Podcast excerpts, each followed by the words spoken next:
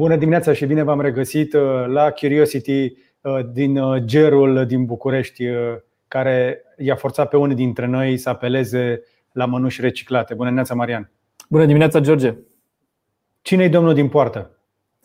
Este mimul săptămânii. Bernie Sanders, săracul care i-a făcut loc lui Joe Biden până la urmă pentru cursa prezidențială din Statele Unite ale Americii și a ajuns un mim pentru că el stătea acolo săracul foarte simpatic, cu niște mănuși care cred că o să ajungă următorul hit în materie de fashion. Deci pun pariu că să vedem modelul ăsta de mănuși de pe AliExpress până la H&M, Zara și tot, peste tot. Deci da. Pentru cei care știu puțină politică americană, Bernie Sanders uh, trebuia să fie încă de data trecută candidatul democraților, doar că a pierdut cumva la vot la numărătoare în partid uh, și prima dată i-a luat locul Hillary și acum uh, Joe Biden. Uh, a venit la ceremonia de investire a lui Joe Biden de zilele trecute dar era suficient de răcoare, se pare, încât să aibă nevoie de o pereche de mănuși și a apelat la aceste mănuși care fac în conjurul internetului. Și dacă tot fac în conjurul internetului, noi ne-am propus să facă în conjurul Bucureștiului și al României și permiteți-ne să vă prezentăm în această dimineață în premieră. O să le puteți vedea și pe Instagram și pe Facebook pe la noi Uh, toate, uh, toate, cum să zic eu, toate aparițiile din București ale lui Bernie Sanders, pentru că vă spuneam, este în turneu. Iată la Cavaleria Hub într-o dimineață geroasă, dar mai avem. Sunteți pregătiți? Aici Bernie Sanders ne arată cât de mult îi place uh, Bentley Bentayga. Din nou, mănușile sunt la locul lor. Bernie Sanders uh, aprobă acest review uh, al lui uh, iPhone 12 uh, Pro Max, cred. Și nimeni nu se aștepta la asta. Bernie Sanders își încheie turneul cu un interviu în exclusivitate oferit uh, Lorenei pe lorena.ro. Și mai avem unul. Iulian Pană, împreună cu Cristina de la Optimus, fac un tur de, de casă la Bernie Sanders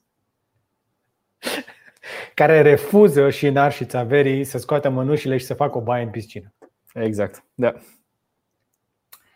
Da. Uh, dacă vreți să vedeți aceste uh, mimuri cu Bernie, le veți putea găsi fără probleme uh, pe Instagram și pe Facebook, pe Case Bune, pe Cavaleria și la mine.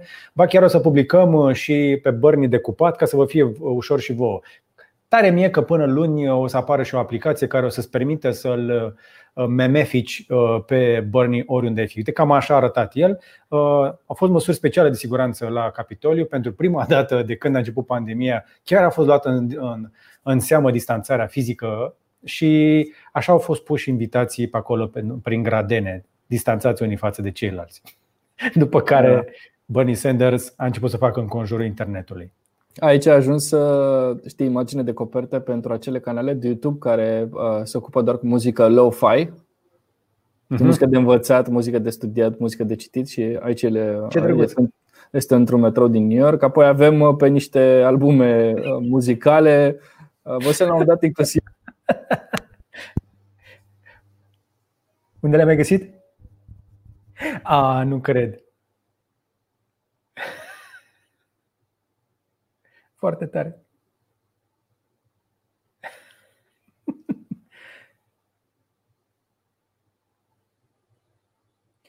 Ok.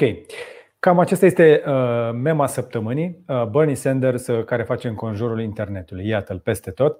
Uh, și povestea uh, mănușilor, apropo, este foarte interesantă pentru că Bernie a folosit mănușile pe care le-a primit cadou de la o învățătoare undeva din Delaware sau nu știu de unde, pe care le făcuse dintr-un pullover vechi le-a decupat uh, brațele, mâinile puloverului, uh, le-a cusut și a făcut aceste uh, mănuși practic reciclate. Acum te provoc să-l cauți pe Bernie Sanders. Știi că imaginea asta este e foarte reprezentativă.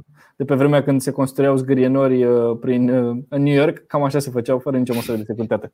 Anyway, pun pariu că acele mănuși sunt foarte confortabile Uh, și, da. Uh, cum, cum spuneam, o să devină un trend. Și apoi o să ai acel pattern care o să ajungă pe geci, pullovere, pe, pe, da. pe inclusiv o pereche de easy aș vedea cu, cu pattern ăsta. Apropo, dacă ai uh, un pullover care ți-a rămas mic, ai crescut sau pur și simplu ai pus niște kilograme în plus și nu-ți mai vine, tai mânecile și fă mănuși gratis. Cât despre asta da, exact. este vorba. Hai să mergem uh, și la știrile din uh, internet și tehnologie, pentru că avem o ediție cu știri tari ca de obicei. Uh, suntem în direct iarăși de pe într-un direct înregistrat de pe două continente în continuare, dar avem noutăți foarte interesante cu telefoane care mai vin sau poate nu mai vin, ecrane de laptopuri și oameni care au furat secrete industriale, dar care au fost iertați de un președinte dintr-o țară democrată. Nu este, nu este singura chestie, mai avem și informații din domeniul mașinilor electrice, o apariție apariție surprinzătoare pe Twitter a unui alt CEO decât Elon Musk. Dar avem și un Elon Musk săptămâna asta pentru că nu s-a putut abține. Uh, mă aștept să facă și el o memă cât de curând și cu Bernie Sanders pentru că nu e așa, el este uh, the meme lord. Exact. Uh, uh, da, și la, la, fel, la fel îl punem pe Elon Musk în acest curiosity, tot pentru SEO. Uh, cu ce începem? Cu ce începem? Sau ceva de genul ăsta. Da. Uh, hai, să, hai să începem cu Honor. Mie mi-a plăcut știrea asta. Ok, hai că începem cu Honor. Începe cu lansările la zi, avem două interesante. Exact. Este o lansare interesantă de la Honor, odată ce la nivel cel puțin oficial Honor spun că s-au desprins complet de Huawei ca să mm-hmm. poată să continue să producă și să vândă telefoane. Uh, mm, Honor a lansat un telefon nou nouț în China cu procesor Mediatek cu un ecran de 6,7 și 120 de Hz, 6,7 mm-hmm. inch Uh, un device 5G, dar pe procesor Mediatek. Acel Mediatek de care mai ne mai interesat, ne întrebați din când în când, iată-l aici. Practic, uh, Huawei încearcă să găsească o intrare, uh, dar nu este un moment foarte fericit pentru că modelul acesta s-ar putea să nu-l vedem în afara Chinei. Deși arată interesant, ar trebui să-l vedem de obicei. Honor face niște serii view pentru restul planetei. Aici avem un V40, așa îi spune. Arată frumos, trebuie să recunoaștem. E un produs care arată destul de bine. Din ce am urmărit însă, um, noua șarjă de oficiali uh, de la Washington nu văd nici ei cu ochi buni China, pentru că fix înainte să părăsească uh, Casa Albă, um, Donald Trump a mai semnat în niște ordini executive pentru a mai limita accesul la produse americane sau pe piața americană și pentru DJI Xiaomi uh, și tare mie că nici Honor nu va avea uh, acces la tehnologie. Practic, uh, Huawei, tocmai ce i s-a mai interzis să folosească și procesoare de la Intel. Celor de la Intel a fost interzis să mai lucreze cu ei. Sunt tare curios ce se va întâmpla cu seria de laptopuri MateBook. Așadar, tentativa celor de la Huawei de a mai face telefoane, iată, este acest Honor V40 în variantă 5G cu procesor Mediatek disponibil deocamdată în China. Asta este tot ce, tot ce știm deocamdată despre el. Și cam atât. În, în afară de Gallery nu o să poată să ruleze altceva. Prețurile nu sunt rele. 550 uh, de dolari acolo ar, fi, ar însemna vreo 650 de euro la noi dacă ar ajunge. Sunt tare curios. Dar noi ar trebui să avem deja zvonuri pentru Huawei pe 50? Ar cam trebui, da.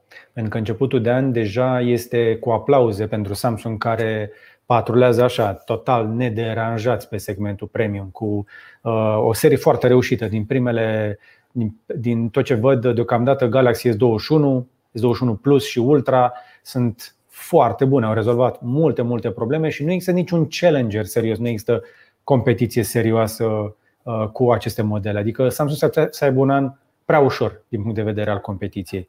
Exact. Uh, apropo, trebuie să menționez uh, review-ul foarte bun pentru Galaxy S21, varianta simplă, făcut de Radu Neagu, pe care îl găsiți pe canal. Uh, inclusiv filmarea 8K mi se pare spectaculos de bună pe un telefon de 4000 de lei. Stai că mă laud și acum pentru că și noi avem pe cavaleria.ro A făcut Andrei Brătucu acum două zile un, o, un camera review pentru S21 Ultra. Așadar, dacă vrei să vezi cât de bună este camera Uh, camera de S21 Ultra, intră pe canalul de YouTube Cavaleria și o să găsești acolo un review complet marca Andrei Bătucu, care se uită doar la camere. Și apropo de chestia asta, vă provoc să găsiți un test de cameră mai bun pe tot internetul. Între noi fie vorba. Adică Andrei chiar ia în serios uh, aceste teste și face sute de poze și foarte multe filmări. Uh, chiar îi scriam uh, zilele trecute și îmi spunea stai un pic că sunt încă afară, mi-au înghețat mâinile, uh, sunt cu, cu ultra la, la poze, intru în casă și vorbim mai târziu, din da, da, mergeau da. degetele pe, pe ecran. Păi îți seama că a prins și, și acel val de frig. Deci da, într-adevăr. Și acum pentru că nu mai există nici Mobile World Congress, adică nu știm în ce stadiu e pentru anul ăsta, Posibil să vedem câțiva producători care să sincronizeze cumva lansările fix în perioada respectivă ca să Știi că oricum, dacă lansezi un produs nou, fie lansezi pe început de an sau în primele trei luni, fie pe final de an, atunci când vine Crăciunul și poate ar, ar putea fi un cadou foarte frumos de Crăciun, de exemplu. Și da, tot dar mai vedem. organizația care face Mobile World Congress vine foarte multă liniște. Nu am auzit nimic de la ei și în teorie ar trebui să se întâmple luna viitoare. Iar luna viitoare nu mai e mult și vine. Adică ce știm despre MVC? Da, uite, acum am intrat pe site la ei și văd că este un Global și? Mobile Awards și poți să trimiți premii Glomo se numește. Poți să înscrii pentru premii încă 53 de zile. Asta înseamnă că se va întâmpla prin martie, la sfârșit. What? Accept în continuu. Aha, ar fi ceva pe 28 iunie, uh, 1 iulie. Barcelona. Da, opa. În mijlocul verii, în căldura aia. Nu știu cine poate să vină fizic atunci. M-aș duce, dar dacă nu ne vaccinăm, știe, nu cred da. că ar fi o idee bună. S-ar putea să fim vaccinați până atunci, totuși nu, nu, nu mi-aș face uh, griji, dar uh, cam asta. Deci asta... Tu, știi cum e, tu știi cum e în iulie-august în Barcelona? Uh, e foarte cald, știu că am fost în august. Mm-hmm. Dar nu mă plâng, una e să fie cald în București și alta e să fie cald în Barcelona, George. Știi că nu e la fel. Sunt de acord. nu e același lucru. Nu știu cum e la tine, dar eu stau cu aerul condiționat în momentul ăsta pornit. Uh, eu mă încălzesc cu lampa aia când bate în față. Same okay. thing, but not the same thing. Da. Așadar, iată Mobile World Congress, dacă vrei să vezi lansări de produse de mobilitate pentru la vară în loc de februarie, cum era mod normal, în alți ani deja aveam biletele luate de pe acum pentru că o cameră de hotel se vindea și cu 1000 de euro pe noapte în perioada MVC. Da, până atunci mai vedem. Sunt curios cum o să fie prețurile anul ăsta într-o Barcelona mult mai relaxată din punct de vedere turistic. Deci astea sunt datele, da, 28 iunie, 1 iulie. Astea sunt datele oficiale pentru Mobile World Congress 21. Acum și... știu că Mobile World Congress este interesantă și pentru uh, companii românești. Dacă ești într-o companie care e interesată, spune-ne dacă ai avea de gând să te duci acolo la comentarii. Da, e interesant. Uh, eu, eu cred că au șanse. Adică uite-te la IFA, care a fost ținut într-o perioadă care uh, părea mult mai sumbră. Știi, acum măcar avem vaccinul la orizont, e un pic mai bine. Da. Dacă tot ai spus cuvântul vaccin, uh, pe scurt, uh, din toate informațiile care vin, dacă America a reușit, spre exemplu, să vaccineze un milion de oameni pe zi de aici înainte, vor termina la anul. România nu are nici pe departe forța de a vaccina 1% din populație pe zi. Nu facem chestia asta și atunci uh, și la noi va dura tot 2021 până ne vom vaccina. În plus, am văzut ieri pe CNN Uh, pe cineva, o șefă de pe la Organizația de Turism Internațională, care cerea autorităților să nu introducă limitări pentru transportul aerian pe bază de vaccin, adică să nu interzică zborul celor nevaccinați. Dar cu toate astea, tot mai multe țări impun această carantină la destinație. Dacă vrei să te duci undeva, trebuie să te carantinezi. Nu știu dacă știi, uh, acum două zile o cursă Tarom care a plecat de la București a trebuit să aterizeze de urgență la Timișoara după ce unei pasagere i s-a făcut rău. Arătase un test uh, negativ de COVID, dar după ce a fost preluată de ambulanță a fost găsită ca pozitivă la COVID. Mhm. Așadar, gândește-te că toți pasagerii din acel avion care se ducea în afara României, din câte știu spre Spania, dacă nu greșesc, vor trebui să se carantineze. Nu știu unde au ajuns până acum. N-am, n-am mai Cred că s-au întors, mi se pare că s-au, s-au întors. A fost uh, dezinfectat avionul și apoi s-a, s-a dus la către destinație. Dar îmi spune că șansele ca ceilalți să fi luat uh, virusul sunt destul de mici, toată lumea purta mască și atunci. Asta zic că este o mare problemă pentru că uh, țările care vor să țină cu adevărat sub control pandemia apelează la o măsură extremă care înseamnă că, indiferent de unde vii, odată ce ai ajuns vei intra în carantină 15 zile. Și doar așa se ține sub control o pandemie în țări care au mai trecut prin pandemii. Spre exemplu, așa face și țara în care mă aflu eu acum, în Thailanda, dar nu este singura. Sunt mai multe țări care impun această obligativitate a carantinării. Uh, deși aveam test negativ și am făcut trei teste negative după ce am ajuns. Mai multe, apropo, dacă vreți să știți despre chestia asta, despre cum am trecut prin carantină, am făcut un video cu Lorena, o să apară pe canalul ei, cred că zilele astea. Bun, hai să mergem mai departe, hai să mai vorbim. Așadar, MVC primvară, în loc de februarie, ca de obicei, februarie-martie. Uh, Așteptăm însă și alte telefoane de la alți producători, dar să și mă gândesc cine ar trebui să ne mai arate ceva interesant. M-aș bucura, spre exemplu, dacă ar veni LG cu un telefon. Dar ce să vezi, umblă zvonuri. Da, umblă niște zvonuri care au fost deja infirmate. Stai un pic. Umblă Cel niște zvonuri. Verbal. Da, cel puțin verbal. Um, na. Ideea e în felul următor, că a pornit de la, de la o discuție pe care CEO-ul LG a avut-o și a spus că trebuie să analizăm să fim onești despre cum facem noi telefoanele mobile. Despre vânzări. Ei nu au avut vânzări foarte bune și până la urmă sunt trei mari producători. Mă rog, au fost aproape trei. Samsung, Apple și Huawei. Huawei nu mai are aceeași putere ca în evident, și practic au rămas doi mari, doi mari competitori, da? LG și Apple și Samsung. Și e destul de greu, oricât ai încercat să inovezi și oricât ai încercat să dai din prețuri, e greu să nu știu cum să convingi alți oameni să treacă la produsele tale, fără să le fi încercat înainte sau fără să le fi văzut peste tot, că mai e și, mai e și treaba asta. Um, mi-ar părea rău, sincer, să, să pierdem mergii de pe piața de telefoane mobile. Mi se pare că sunt singurii producători care încearcă să inoveze, încearcă să facă produse care sunt un pic mai atipice, uh, care rezolvă niște probleme care nu prea există în mod, în mod special, dar pentru asta merită, uh, pentru asta merită aplaudați. Uh, dar la scurt timp după ce a apărut această știre, ca să, ca să încheiem uh, cercul, uh, pe XDA Developers mai este un articol care spune așa că declarația, scrisoarea internă pe care a trimis-o CEO la scurt timp după aceea, după ce a apărut știrea, a fost ștersă din sistemele LG uh-huh. și purtătorul de cuvânt neagă că divizia de telefoane va fi închisă. Așadar, LG, pe de o parte, le spune angajaților: Hei, dacă se întâmplă ceva, oricum oamenii vor fi redistribuiți, nu dăm afară pe nimeni, dar pe de altă parte spun: Nu, nu, nu închidem. Nici ei cred că nu sunt foarte deciși ce să facă cu divizia asta, care suferă deja de câțiva ani de un management, hai să spunem pe șleau prost.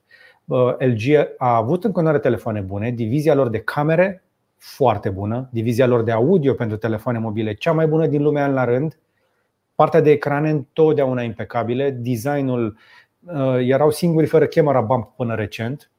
Adică reușeau să facă niște lucruri interesante, plus partea de ecrane de, uh, au fost printre primii care au venit cu o alternativă la foldable, mai accesibilă, nu cu telefoanele care aveau un ecran suplimentar.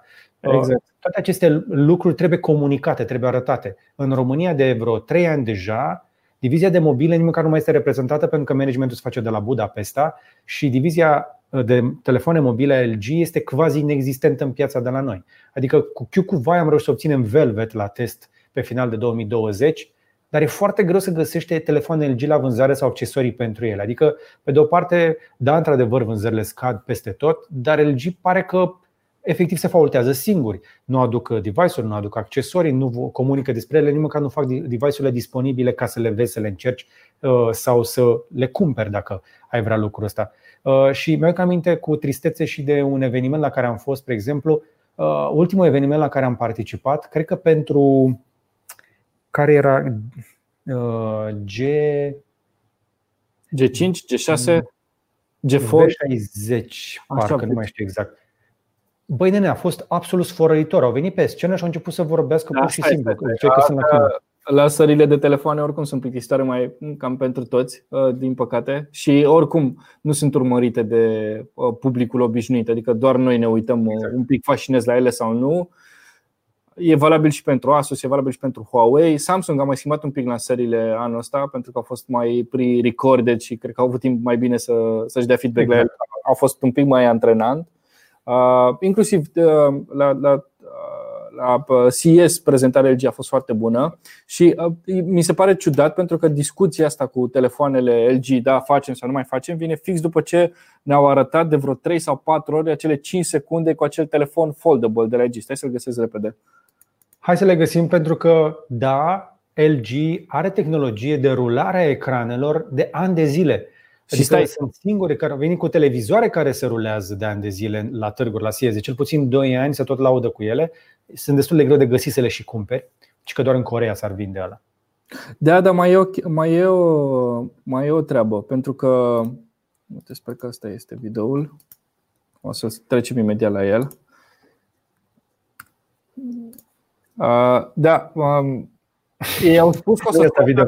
Da, e tranziție. Ei au spus că o să scoată acel produs anul ăsta, adică în prima parte a anului. Deci să cam bat, uh, se bat cap în cap aceste zvonuri. Eu cred că nu o să renunțe, eu cred că o să mai, o, o să mai încerce un pic anul ăsta mai tare și cred că o să, o să lovească un pic mai mult în zona de buget și, uh, și mid-range. Aduți aminte că, da. Că am discutat la un moment dat într-un curioștic că al doilea sau al treilea cel mai vândut, sau nu, în top 5 telefoane vândute în stat era și un LG de volum. Uite, astea sunt. Uh, da. Ia uite. Adică, că nu este, ci că nu este CGI, pe, ci că acesta ar fi pe bune telefonul care, uite, pe care nu-l, uh, nu-l închis ca pe o carte, așa cum am văzut cu Galaxy Z Fold 2 sau cu Huawei Mate uh, X. Da. Este pur și simplu un telefon care se strânge. Ca orice telefon cu piese mișcare, va fi fragil, dar este o apariție interesantă, este altceva. Avem nevoie de astfel de tehnologii pentru că cu toții ne dorim ecrane mai mari, cel puțin unii ca mine. Mi-ar plăcea exact. să am un telefon în mână pe care doar să-l fac așa și să lungească sau să-l micșorez apoi. Da? Viitorul cam așa ar trebui să fie, cel puțin așa, mi, așa mi-l doresc eu, așa mi-l imaginez pe partea de telefoane. Și la ei capitolul au... păcate de zi. Scuze, ei au deja tehnologia asta pe televizoarele lor. Adică exact. nu e exact. ceva nou LG și Rollable TV e deja de 2 ani. Exact. Spune. Și înainte de a avea uh, LG Rollable TV, au mai avut televizoare flexibile care țin minte că făceau așa din aripioare, se, se curbau sau se îndreptau la cerere. Deci LG se joacă cu ecranele cu, care se pot flexa de ani de zile, are tehnologia, OLED-ul permite. Exact. Bun. Uh, suficientă vorbărie despre LG. Dacă vreți o discuție similară, am putea face despre telefoanele de la Sony, care nu au ecrane flexibile, dar au camere extraordinare cu software foarte prost. Și atunci, de ce nu e mai multă competiție?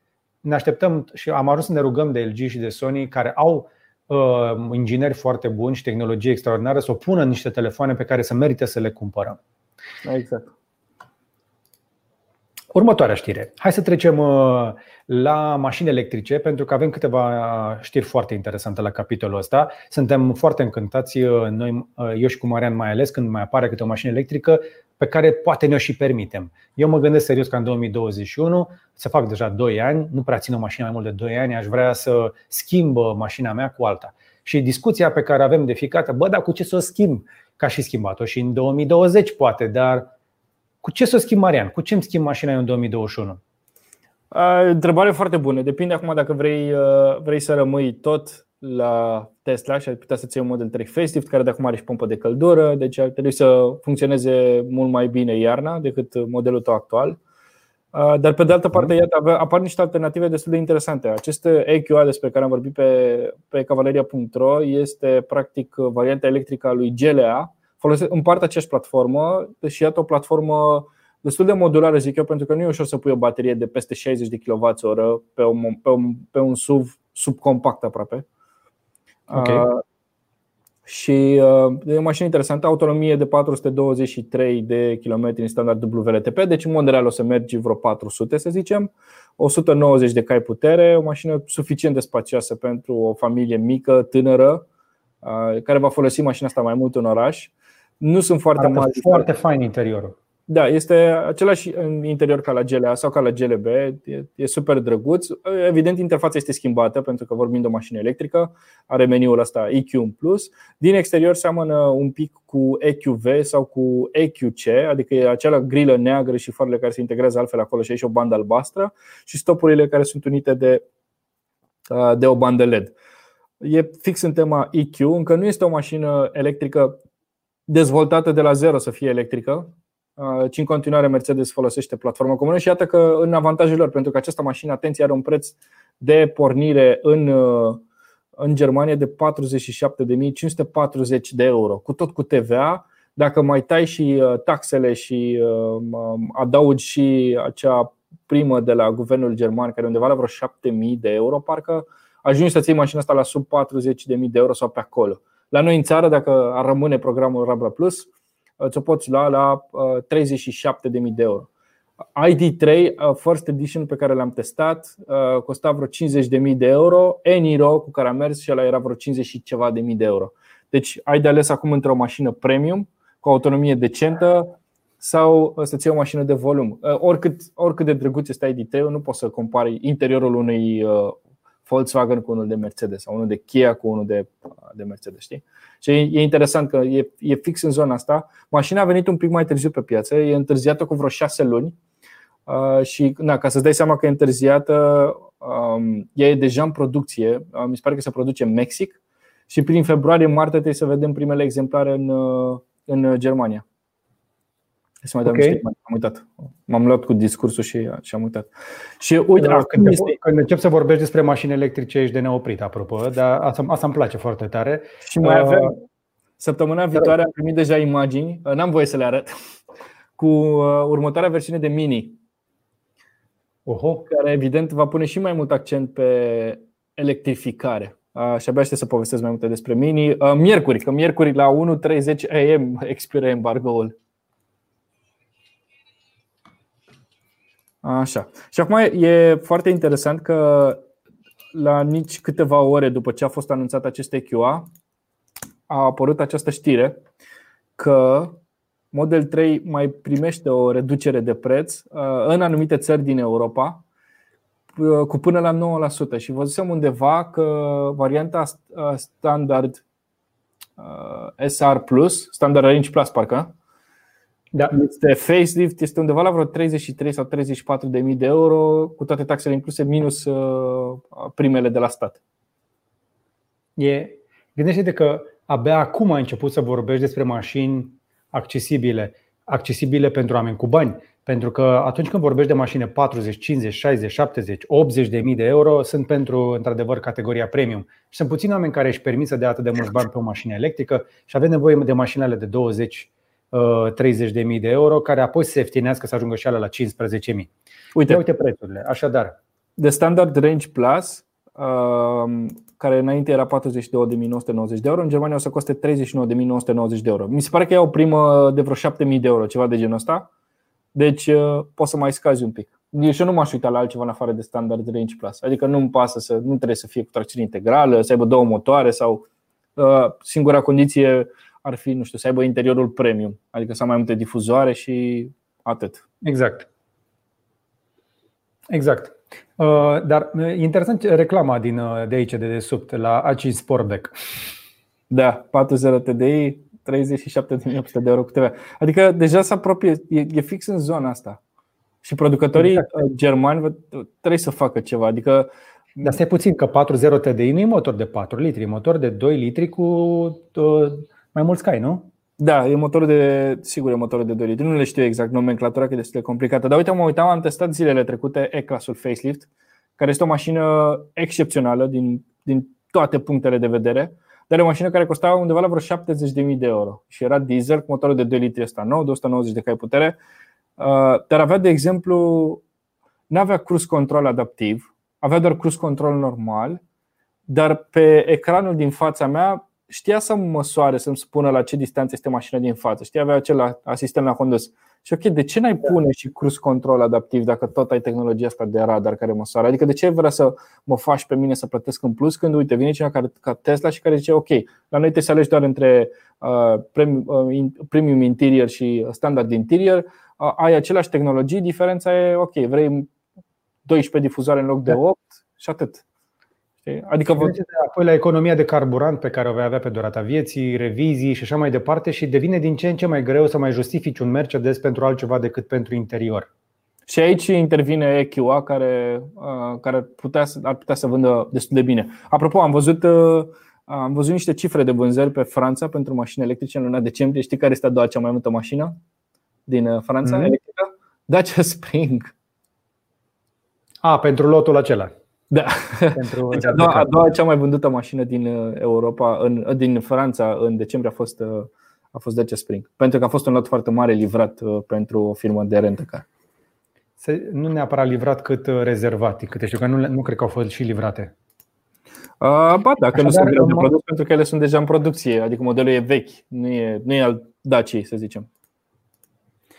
Una peste alta, dacă ești în căutarea unei mașini electrice sub 40.000 de euro, încep să apară opțiuni, dar dacă vrei ceva care să arate ca o mașină și să aibă și un interior decent, iarăși opțiunile rămân destul de limitate și Mercedes încă încă testează apele. Eu îmi pun mari speranțe nu neapărat în, uh, într-o versiune uh, electrică a lui GLA, ci mai degrabă în acel EQE, care ar trebui să fie un concurent pentru Model S sau un EQC sedan. Nu, stai, EQS o să apară anul ăsta care păi este da, pentru S-Class. EQE este pentru. Dar asta trebuie să le vedem anul ăsta deja, să știi. Și uh, cu comenzi de anul viitor. Asta, asta îmi doresc și eu să le vedem uh, lansate anul ăsta, pentru că da, în continuare, pe segmentul premium, atunci când dai mai mult de 30-40 de mii de euro pe o mașină, da, vrei un interior mai bun, pentru că stai destul de mult timp în mașină. Poate în 2021 încă nu se aglomereze drumurile, dar în 2022 vom face din nou navetă destul de multă ah. și există studii care arată că uh, de aici înainte naveta în marile orașe se va înrăutăți tot la câțiva ani se va tot mări și atunci, da, interioarele contează mai, mai mult decât uh, neapărat viteza maximă sau puterea maximă. Exact. Stai să-ți mai arăt ceva, te rog, pentru că tot săptămâna asta a fost uh, anunțată o nouă versiune de Taycan, uh, se numește Așa. doar Taycan și este cea mai ieftină versiune a lui Taycan și anume Stai așa că zic acum 83.520 de euro. Poți să-ți iei un Porsche electric la 83.520 de euro cu toate taxele incluse. Evident, multe opțiuni uh, rămân uh, bifabile, gen scaun sport. Bine, oricum e un mai sport într-un Taycan decât în oricare altă mașină, dar ia să vedem. Dar de ce aș da dublu pentru aceeași putere și autonomie față de un Model 3? Pentru că este un Porsche, George. Deci dublu doar pentru că e Porsche. Uh, da, dar nu se comp- Da, dar nu e aceeași. E un Porsche. Îți iei un Porsche. Marian, kilometri, putere maximă. Uite, așa arată un, uh, un, un Porsche Kiel. Dar după aia. Porsche Kiel? Da, nu cred că e Kiel. Jantele alea, jantele alea cred că costă cât uh, uh, sistemul de conducere autonomă de pe Model 3. Să știi că nu sunt așa scumpe jantele. Ai crede că sunt scumpe, dar nu sunt scumpe. Vezi ecranul pe care îl ceresc? Da, îl văd. A, stai, stai puțin. Nu, stai puțin, stai puțin, stai puțin, stai puțin. Nu, că mi-arăți uh, homepage-ul uh, Porsche. Da, stai că mi s-a deschis o altă aplicație și o rezolvăm chiar acum. Stop sharing. Așa ne-a pus pe amândoi aici. Stai un pic. Uh, share screen. Porsche Car Configure. Gata. Hai, arată Și cât arăți tu, eu să mai, uh, să mai măresc un pic shutter-ul ca și soarele. Așa, uite, acum sunt uh, fix în configuratorul Porsche. Hai să vedem cât de scump putem să facem un Taycan, cel mai ieftin Taycan. Uh, deci avem așa, janta de 19 inch standard se numește Taycan Aero Radar și următoarea jantă, ca un design mai drăguț, este 1142 de euro, 2500 de euro, jantele astea frumoase. Deci uite, dacă vrei niște jante un pic mai frumoase, Uh, dai doar 1000 de euro în plus pentru niște linii care sunt, fii atent, apare un contur în plus pe jante. Uh-huh. Da, toate jantele, apropo, sunt optimizate pentru uh, range, pentru autonomie. Da, cele mai scumpe de 21 de inch, Diamond Cut, uh, Aeroblades, Carbon, 7967 de euro. Deci din start, da, Taycanul de. Dar de ce vrei să-l faci mai scump? Hai să vedem ce are cel mai ieftin Taycan mai degrabă. Adică dacă nu îmi permit un Taycan cu de toate, cel mai ieftin Taycan pe care mi-l iau o să aibă O să aibă așa uh, Are scaune confort sițe vorne cu 8 poziții de reglare, ceea ce e din start okay. mai, mai multe poziții decât în Tesla. Apoi, uh, apoi da, patru roți, le-am văzut mai devreme. Patru Halo, was ist us as Porsche? Stai să scriu aici un mesaj. Marian, hai să avansăm, te rog. Așa? Da. Deci avem climă dublă, ceea ce e bine. Așa. Deci e climă, așa, pe două zone. Deci avem o, o grămadă de opțiuni pentru alte lucruri, ok? Așa. Cam atât. Trebuie să vedem. Uh, zim tu care este următorul pas. Serie Naustagung sau Zumfang? Da, serie Naustagung, adică care este dotarea de bază? Gata. E a noastră. Așa, deci jante pe 19, uh, Zweiganggetriebe, uh, ok, cutie cu dublu ambreiaj pentru spate. Nu, cu două viteze. Cu două, cutie cu două viteze pentru puntea spate, corect. Da, da, da. Uh, scaune confort pe față. Frozen blau metalic e 1000 de euro. Dar nu putem să. Care e culoarea standard? Ca să nu dăm banii măcar pe vopsea. Cred că este culoarea standard este alb sau negru. O, o alegem neagră. Alb. Ok. Nu, ne, ne, negru la noi nu rezistă pentru că se prăfuiește și se zgârie. Da, așa e. Dar oricum uh, stă mai mult pe loc că va sta mai mult încărcat.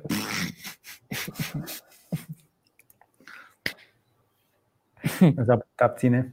Ok, 83.520 cu TVA inclus, practic se califică și pentru prima de la stat. Uh, ai putea să o iei fără TVA, în cazul acesta, la vreo 60 de mii.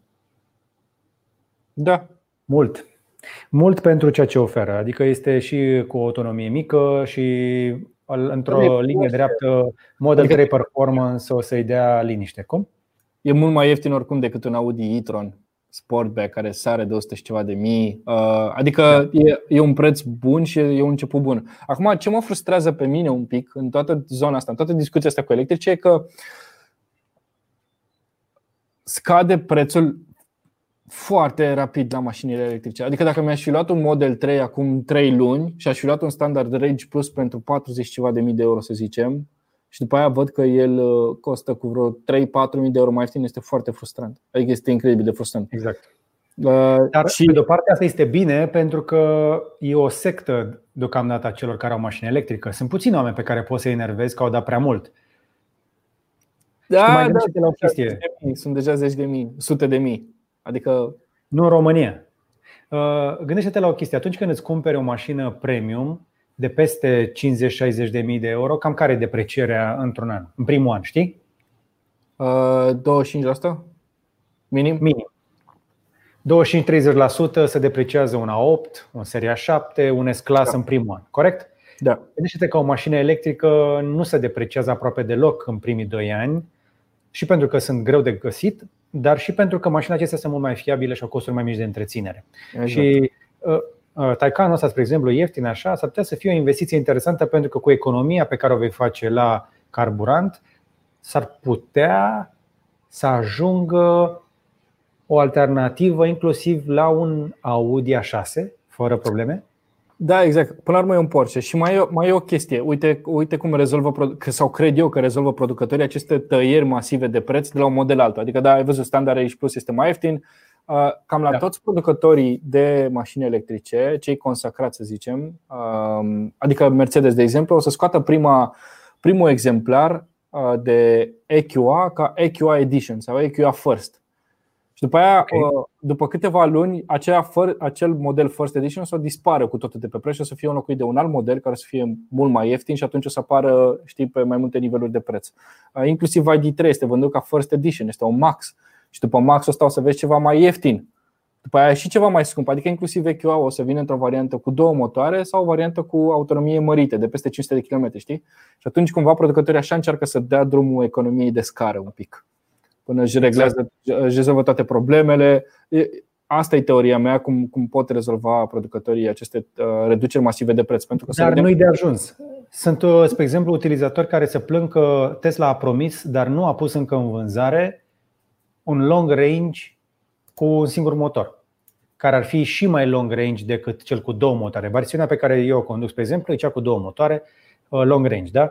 Dacă aș avea un singur motor, aș avea autonomie și mai bună, pentru că ar fi o mașină mai ușoară, uh, mai puțin performantă, mai puțin puternică, n-aș mai avea 350 de cai, aș avea probabil 200 doar. Dar în viața de zi cu zi nu ar conta atât de mult și atunci aș avea autonomie și mai mare, dar versiunea respectivă, uite, spre exemplu, nu e de găsit încă. Așadar, la lansare, toți producătorii vor încerca să-ți vândă varianta mai scumpă dacă ești dornic să o fii printre primii care o accesează. Dar ce te oprește să scoți motorul? Niște șuruburi. O să rămân cu șuruburi. Po- poți să faci mai mult loc, în, îți lași doar motorul în spate și mărești portbagajul din față, Franco. Îl faci mai mare. La fel aș putea să fac la filtrul de aer, aș putea să bag doar unul în loc de două. Sunt multe variante, locuri unde poți face economie. Da, mai tai din scaune, că oricum folosești trei cel mai mult timp. Hai să avansăm. Sigur mai avem da. știri interesante, cu siguranță. Da, uh, suntem la Samsung acum. Uh, și mi se pare. Nu, hai să dăm pe Herbert Dis și venim după aia cu uh, Așa, da. la care mi-e aici. Herbert Dis, care este CEO-ul uh, grupului Volkswagen, și, și a deschis cont de Twitter. Ah, scuze. E, stai liniștit, sunt aici, Am te ajut. Laptopul ăsta cu două ecrane mă încurcă. Te ascunzi da. în spatele lui, așa? E atât de mare încât dacă vrei să te ascunzi în spatele lui, se poate. Da, așa, uite Hello Twitter, I'm here to make an impact with Volkswagen Group, especially on political issues, and of course to get some of your market shares. Elon Musk, after all, our ID3 and e-tron have won the first markets in Europe. Looking forward to productive discussions. Ce a vrut să spună?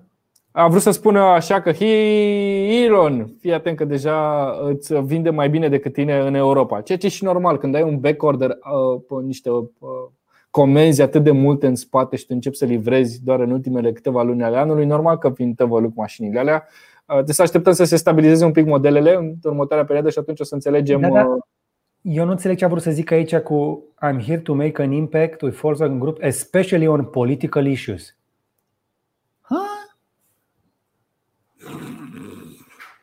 Probleme politice, dar nu politică, azi în politică PSD, PNL și AUR și astea, ci mai degrabă pe sustenabilitate, pe ecologie și așa mai departe. Ăla e politică, ăla e climate. Ok. And of course to get some of your market shares. Da, adică să, să fure din, din piața Tesla. A încercat să fie Looking amuzant. forward to productive discussions. Da, a încercat să fie amuzant.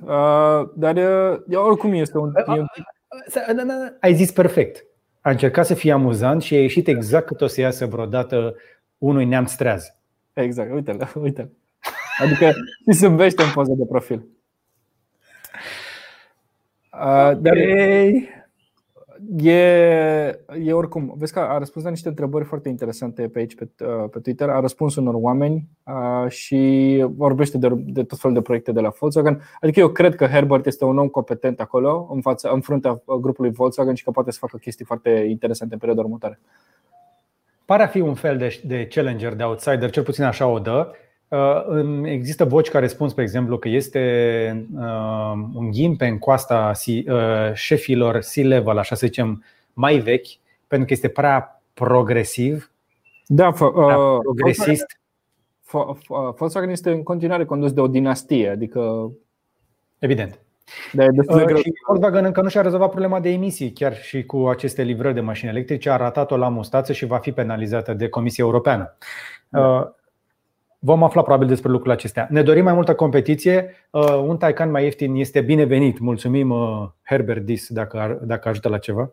Și, pe, uh, și da, și Taycan e făcut pe platformă separată de oricare alt model de la, din grup, adică pe 800 de volți. Și apropo, o să vedem în, în săptămânile următoare un model de la Kia Hyundai, primele modele care se ocupă pe platforma dedicată de electrice de 800 de volți, la un preț foarte bun. Nu știu exact. Da, dar apropo de preț foarte bun, tu ai încercat să mai găsești un, o Skoda Citigo electrică pe undeva pe stoc pentru că de luni de zile. A, dar nu mai e în producție. Nu ți-a spus nimeni că nu mai ok. E prea ieftină sau ce? A oprit producția la un moment dat și a fost înlocuită cumva de ID3, dar din câte știu nu mai sunt în producție. Erau prea ieftine săracele mașinile alea. Skoda Citigo era timp de așteptare și un an la ele. Ok, păi da, da, vrem mai mult de la Volkswagen. Da, sunt, multe sunt în ar trebui să înceapă livrarea acum pentru unele care sunt comandate de anul trecut. Așa, așa țin minte că am vorbit cu câțiva exact. clienți. Bun, hai să mergem mai departe. La Samsung, cu, la Samsung drăguță. care aparent lucrează la niște display-uri de 90 de Hz OLED pentru laptopuri. Acum, această rată de refresh mare nu este nouă, pentru că sunt uh, foarte multe laptopuri pe piață care au ecrane de 120, 144, 260 sau 320 de Hz, inclusiv noi am avut uh, în săptămâna de la CS aici câteva modele foarte interesante. Uh, dar ce promite acest OLED e că poți să mărești un pic rezoluția, adică te poți duce la mai mult decât Full HD 144 de Hz și poți să urci la un 4K 90 de Hz. Evident, aceste ecrane nu vor fi ieftine, adică o să le vedem dacă o să le vedem pe modele premium și s-ar putea să le vedem chiar pe MacBook-uri. Am așa o teorie.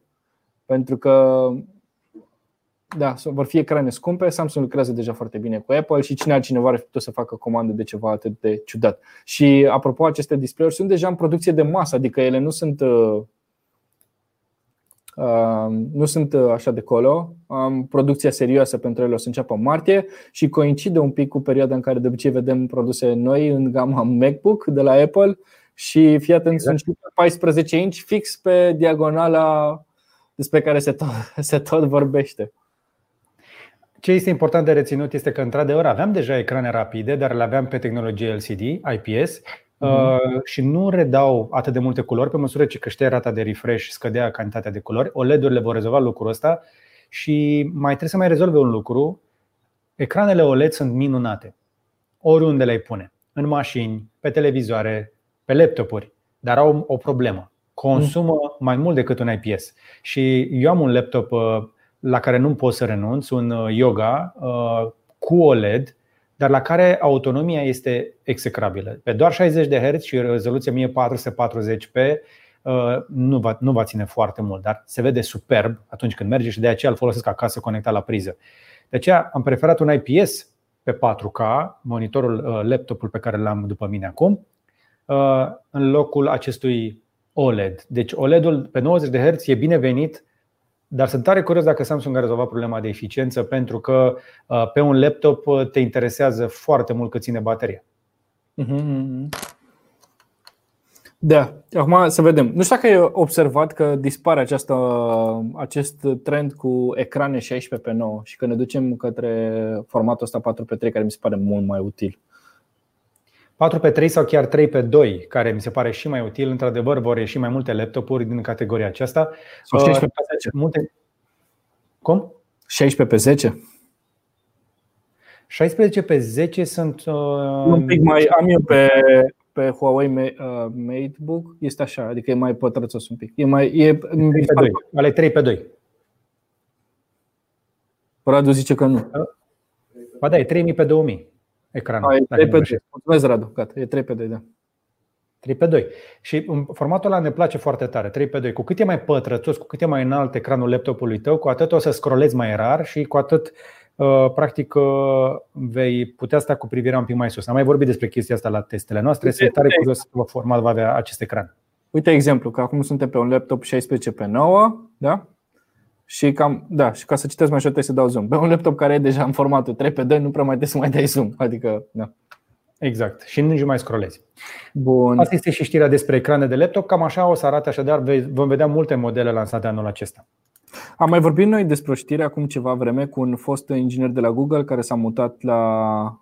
Cred că s-a dus la Uber, parcă. La Uber s-a dus. Unul dintre cele mai mari jafuri de IT din istorie. Da, deci practic s-a dus cu toate patentele Waymo, Google pe mașini autonome s-a dus într-o altă companie. Și... Nu neapărat patente, cât mai, mai degrabă cercetările. Da, pă, da, îți dai seama, și linii de cod și alte chestii. Uh, și a fost. Uh, uh, deci el a fost dat afară de la Uber după ce a fost dat în judecată de Google și mi se pare că trebuie să dea la Google 179 de milioane de dolari. Uh, iar acum, pe în ultima zi a lui Trump, ca președinte, el a fost uh, grațiat a fost grațiată pentru, pentru instanță ca să nu mai facă închisoare. Oricum, uh, uh, pedeapsa lui era amânată din cauza COVID uh, și aștepta să fie la un moment dat încarcerat, pe lângă banii pe care trebuie să-i dea. Uh-huh. Dar a fost iertat după ce se pare că s-a făcut foarte mult lobby pentru iertarea lui, pentru dosarul de pe instanță, de oameni foarte bine Uh, foarte sus uh, în Silicon Valley, inclusiv Peter Thiel se pare că s-a băgat pentru el și alți oameni de pe la Palantir și uh, organizații care finanțează foarte multe startup-uri. E clar că Lewandowski lucrează în momentul ăsta la ceva și băieții au nevoie de el ca el să codeze în continuare și pe modelul te scăpăm de pârnaie dacă faci compania asta să existe și să funcționeze. Este clar că mașina autonomă este viitorul și cine știe să o facă ca lumea este atât de valoros încât un președinte dintr-o țară democratică este pregătit uh, să te ierte că ai furat de la o companie secrete industriale în valoare, iată, de 179 de milioane de dolari. Da, dar știi ce nu mai este. Stai că ți arăt acum. Oh, da, dar știi ce nu mai este viitorul asta, voiam să zic. Ah, da. Google știe să. Asta, asta știe Google să facă cel mai bine și a rămas bun de la încă un proiect. Bine, nu e Google, este Waymo. dar este ideea internetului de pretutindeni cu niște baloane care sunt foarte mari, cam cât un teren de tenis, care cară tot timpul niște panouri fotovoltaice. Se pot mișca, apropo, stânga-dreapta, față-spate. Și e un fel de. Asta e că și Facebook avea ceva similar cu niște avioane care exact. Hai să explicăm oamenilor care este știrea. Practic, Alphabet, compania care deține Google, că trebuia să fie ceva deasupra, uh, își propusese să aducă internetul acolo unde nu există și să-l facă accesibil și prezent și pentru oameni care au doar un telefon mobil cu 4G. Și pentru asta s-au gândit ei că ar fi o idee bună să pună, în loc să pună stâlpi, să pună baloane. Și baloanele alea, practic, să fie alimentate cu panouri fotovoltaice și să aibă un, o antenă care să preia internetul de la altă stație de bază și apoi să-l dea prin 4G. După ce mhm. proiectul lor uh, a primit și finanțare destul de serioasă, uh, și-au dat seama că oamenii nu-și permiteau telefoanele alea cu 4G care trebuiau pentru aceste baloane. Dar mi se pare foarte interesant pentru că avem trei mari companii cu trei idei diferite. Deci avem SpaceX și mi se pare că sunt singurii care uh, au reușit ceva deocamdată, pe care avem serviciul distribuit peste tot merge doar în emisfera nordică și doar pe zona Statele Unite ale Americii și Canada. Dar uh, mi se pare cel mai ambițios proiect că oamenii au trimis niște sateliți în stat, în, uh, în spațiu, au testat. Apoi mai este ideea Facebook, acel avion care poate să stea în aer zile uh, întregi, este autonom și este, uh, își trage singur putere de la soare. Și mai este ideea asta de la Google. Două din trei idei se zicem că au picat. Mai rămâne una singură pe care S-ar putea să o vedem în viitor, dar totuși abonamentul e destul de scump. Mi se pare că e undeva la vreo 50 de dolari pentru, uh, pentru sateliții lui Musk. Pentru state e un preț bunicel pentru un internet cât de cât decent. Dar păi, pentru... e, la un moment dat, dacă nu ai internet și în creierii munților, și în România este un preț corect, pentru că altfel până îți vine fibra în creierii munților, s-ar putea da. ca uh, astfel de satelit să fie o idee bună. Deci, până la urmă, iată că, deși în teorie ideea mai ieftină și gata mai rapid poate să bată, nici Facebook și nici Google nu au se miște suficient de repede cu baloane sau avioane electrice și a trebuit să uh, le ia fața uh, SpaceX care trimite niște sateliți complicați cu niște rachete complicate și scumpe pe orbita terestră. Da. Mai avem uh, o ultimă știre din tehnologie și anume mai multe firme Uh, de gaming, de distribuție și de producție de gaming au fost uh, amendate pentru că au blocat vânzarea anumitor jocuri uh, în anumite țări ca să lase loc de exclusivitate de vânzare pentru alți distribuitori. Și amenziile, da, în total de 7,8 milioane de, dolari, de euro și sunt așa Japan's Bandai Namco și Capcom, care sunt prezenți și în România, dezvoltatorii de jocuri Focus Home, publisherul german Koch Media, adică cel care vinde practic și Zenimax plus Valve, da, cei care fac Steam-ul și care este un magazin foarte important. Sunt foarte puține jocuri care într-adevăr sunt vândute, sunt blocate ca vânzare.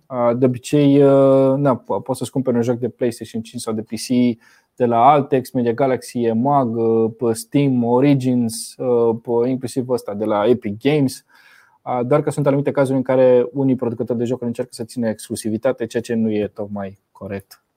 Se pare conform unui Dacă tot ești pe BBC Technology, hai să te du-te sus și la știrea de deschidere de astăzi, care mi se pare foarte drăguță. Asta cu Australia? Google amenință că închide serviciul de căutare în Australia. Ai văzut știrea? Da, am văzut acum. se pare foarte tare.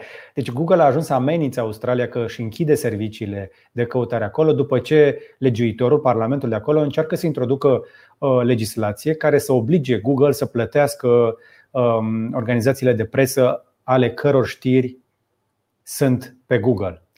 Este o tentativă de a face cumva uh, o finanțare viabilă pentru mass media, pentru presă, pentru că în momentul acesta, dacă faci știri sau content, ești captiv în rețele de socializare sau mhm. pe motoare de căutare. Oamenii nu, se mai, nu mai vin direct pe site-ul tău, trebuie să fie găsite altfel după ce rețelele de socializare și motoarele de căutare au oferit aceste servicii gratuit, utilizatorii s-au obișnuit să le folosească și acum folosesc doar chestiile astea. Și asta este o chestie care pune în mare dificultate și în pericol chiar organizațiile clasice de presă. Și iată cum uh, încearcă să o rezolve Australia, însă chiar și oamenii foarte deștepți din tehnologie spun că este o tentativă sortită din start eșecului pentru că nu poți pur și simplu să obligi un motor de căutare să plătească niște bani pentru niște chestii. Adică e ca și cum le pui taxă de protecție. Trebuie să găsești o altă variantă. Varianta mm. pe care o caută acum Australia este însă un semn al vremurilor și o discuție care va tot reveni în anii următori, pentru că vedem tot mai puține organizații mari de presă care să fie viabile, să reziste uh, și cu cât țara e mai mică, cu atât mai puține organizații de presă de calitate. Vezi inclusiv în România.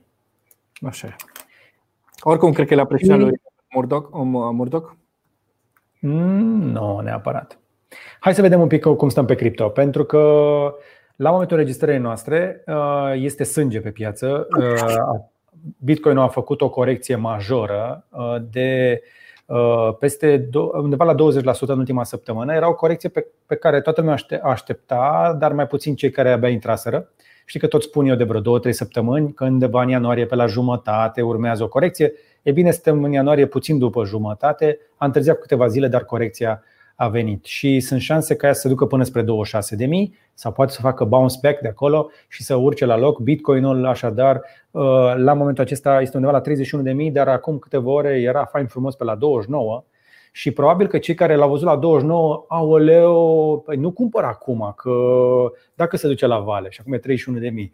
A, ce bine era dacă luam la uh, 29 de mii, dar nu cumpăr acum, că poate scade iară și mâine când o să fie probabil 33 o să zic, a, dar nu mai bine luam ieri, da, hai că poate scade acum. Și uh, genul ăsta de gândire întotdeauna îți dă mari bătăi de cap. Uh, recomandarea mea este, din nou, dacă vreți să faceți investiții în cripto, așteptați într-adevăr perioade de scădere și investiți pe termen lung, pentru că pe termen lung Bitcoinul va face ce știe să facă el cel mai bine.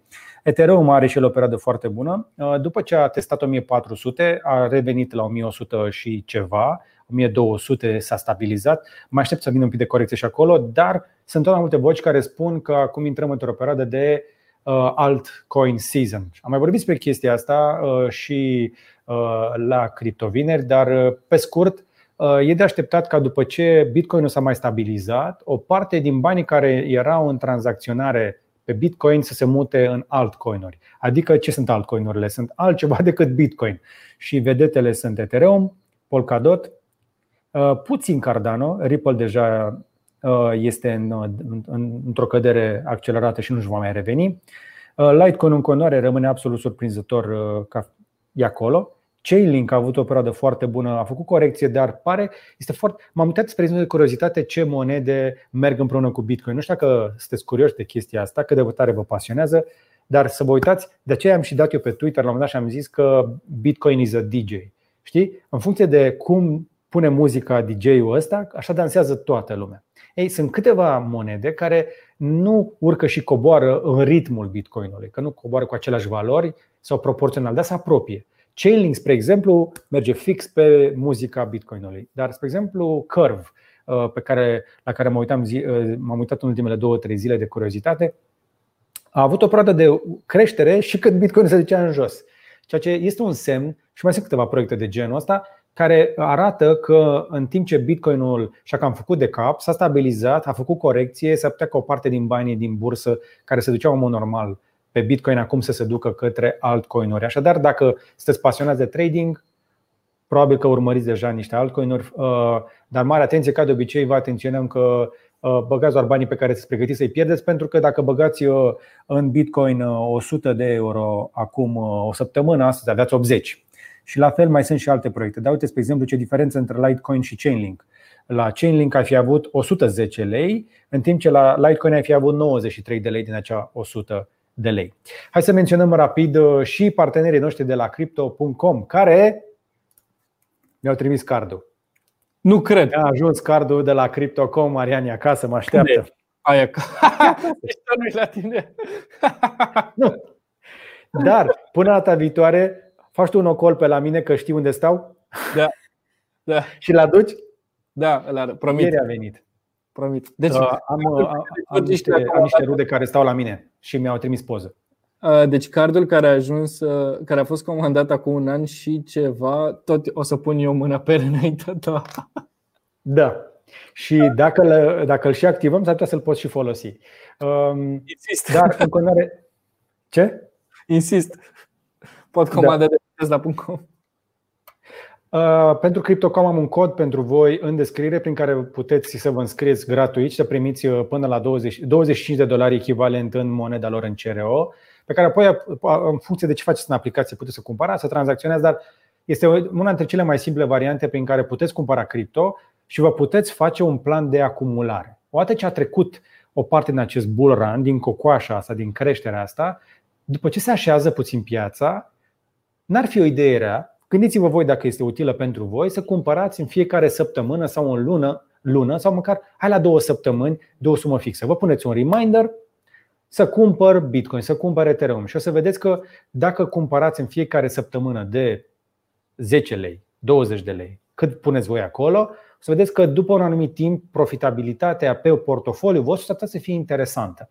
Și asta este una dintre metodele cele mai simple și mai sigure de a face investiții, nu neapărat de a face trading și hai să cumpărăm acum, cum spuneam eu în uh, zilele trecute și acum vreo săptămână, două, că mă întrebau toți prietenii de unde cumpăr acum, acum repede. Și am zis, dacă n-ai cumpărat până azi, nu cumpăra încă și în niciun caz nu o fă cu banii de chirie. Și cam asta este despre cripto. Mai multe despre cei de la Crypto.com au un site foarte ușor de navigat și puteți înțelege multe chestii acolo. Au multe uh, monede în aplicația lor, dar au și un exchange. Odată ce înveți cum merge, te încurajez să studiezi posibilitatea ca monedele tale, dacă vrei să faci niște tranzacții, să nu faci neapărat schimbul în aplicația Crypto.com. Prin ea poți să cumperi ușor cu cardul, poți să-ți folosești cardul lor și așa mai departe încearcă să vezi că e ușor să treci din aplicație, din contul tău de Crypto.com în Exchange, care este are o interfață de desktop, îl poți folosi pe calculator și acolo tranzacționarea dintr-o monedă în alta se face la comisioane mult mai mici, pentru că undeva până la 2% poți să pierzi la transformarea din CRO în altă monedă. Ok? Mm-hmm. Faci un da. portofoliu, pune puțin câte puțin și nu te grăbi și nu te bucura de mama a crescut, aoleu a scăzut, hai să vând repede acum pentru că vei cumpăra scump, vei vinde că te-ai speriat și după aceea Fluctuații de 20% în cripto nu sunt ceva necunoscut. Pe mine mă preocupă însă o, o corecție de 40% la Bitcoin, care în continuare rămâne posibilă, de aceea te atenționez ca de fiecare dată nu pune bani importanți în cripto decât dacă ești pregătit să îi și pierzi. Mai multe însă în cripto vineri, iar luni vom avea un material foarte interesant cu ok, ok, vorbim despre cripto și blockchain și așa mai departe, dar unde se folosește cripto uh, și blockchain? Păi o să vezi că o să putem arăta Acolo avem un material foarte fain lucrat împreună cu Andrei Brătucu uh, și cu Daniel Popescu despre unde se folosește deja blockchain-ul și deja au mai multe locuri care vor să introducă lucrul ăsta. Uh, avem o discuție interesantă zilele trecute cu Andrei că, băi, îmi doresc foarte tare să văd o bancă centrală care lansează un stablecoin național. Știi? Mhm. Cât de tare ar fi să avem un XEUR, să ai un euro pe blockchain. Deci n-ar mai folosi nimeni USDT, care este lansat de Tether și care are probleme. Cum ar fi, spre exemplu, în Europeană să anunțe un EURX sau un XEUR sau cum să-i spune, cum vor ei să-i spune, dar care să fie garantat uh, de Banca Centrală Europeană. Ar da lovitura, tot internetul ar da fuga să cumpere. Sau cum ar fi să ai franc francez, uh, francez uh, elvețian pe blockchain. Iarăși, foarte, niște idei foarte, foarte valoroase și cred eu că 2021 va fi anul în care vom vedea și un stablecoin național pe blockchain. Dar mai multe despre asta vom mai vorbi în alte ediții. Uite că am avut un curiosity bun, cu multe da. știri interesante și sper că v-a plăcut. Mai, și mai văzusem undeva o informație foarte tare legată de Bitcoin și de dolar, că dolarul este mult mai folosit pentru piața neagră. Adică undeva la erau trilioane de dolari folosite pentru, nu știu, prostituție, droguri și așa mai departe, pe când Bitcoinul era folosit, nu știu, undeva la vreo 2 miliarde de dolari echivalent.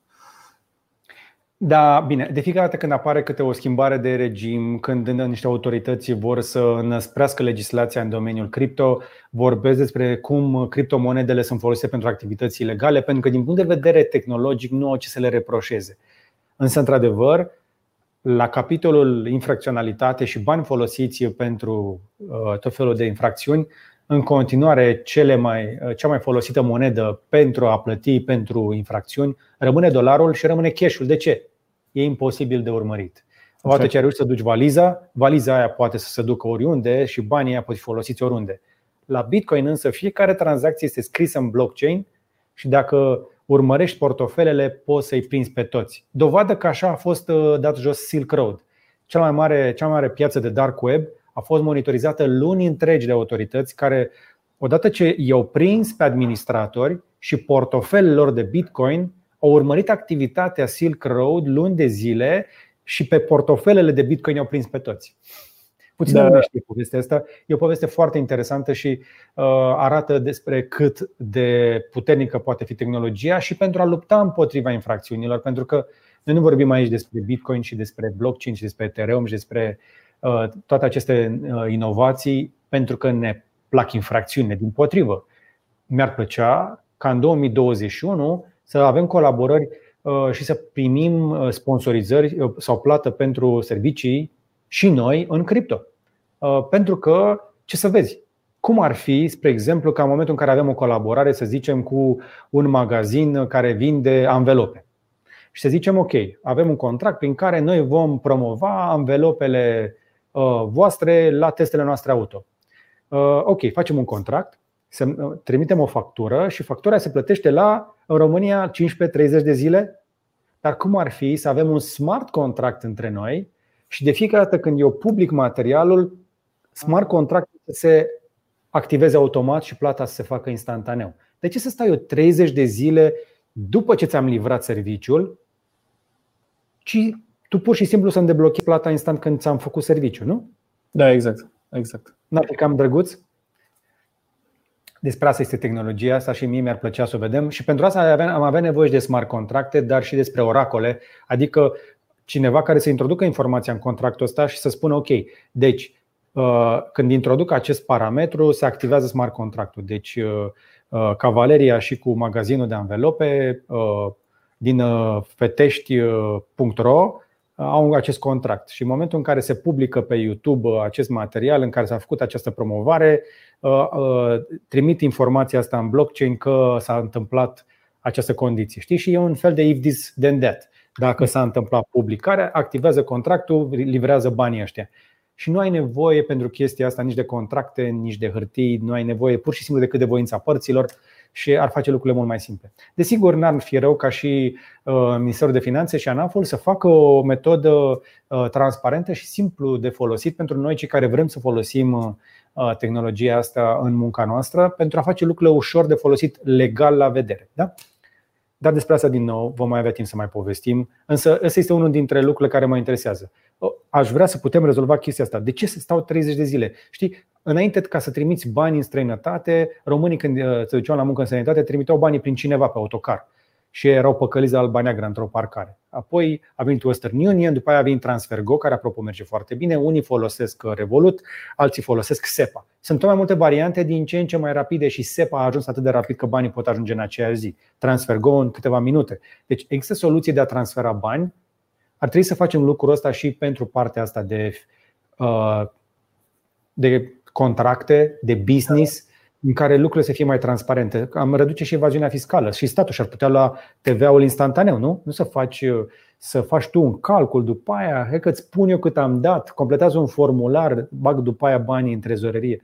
Nu, ar trebui ca un contract când se plătește factura să se uh, deducă automat niște chestii, adică am putea folosi tehnologia în folosul tuturor.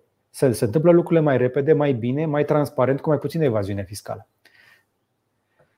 Da, bine, mă opresc aici. 70 de minute aproape în cap de noutăți din internet și tehnologie.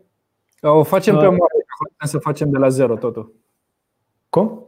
Facem pe Marte sistemul ăsta ca să putem să facem de la zero cu totul.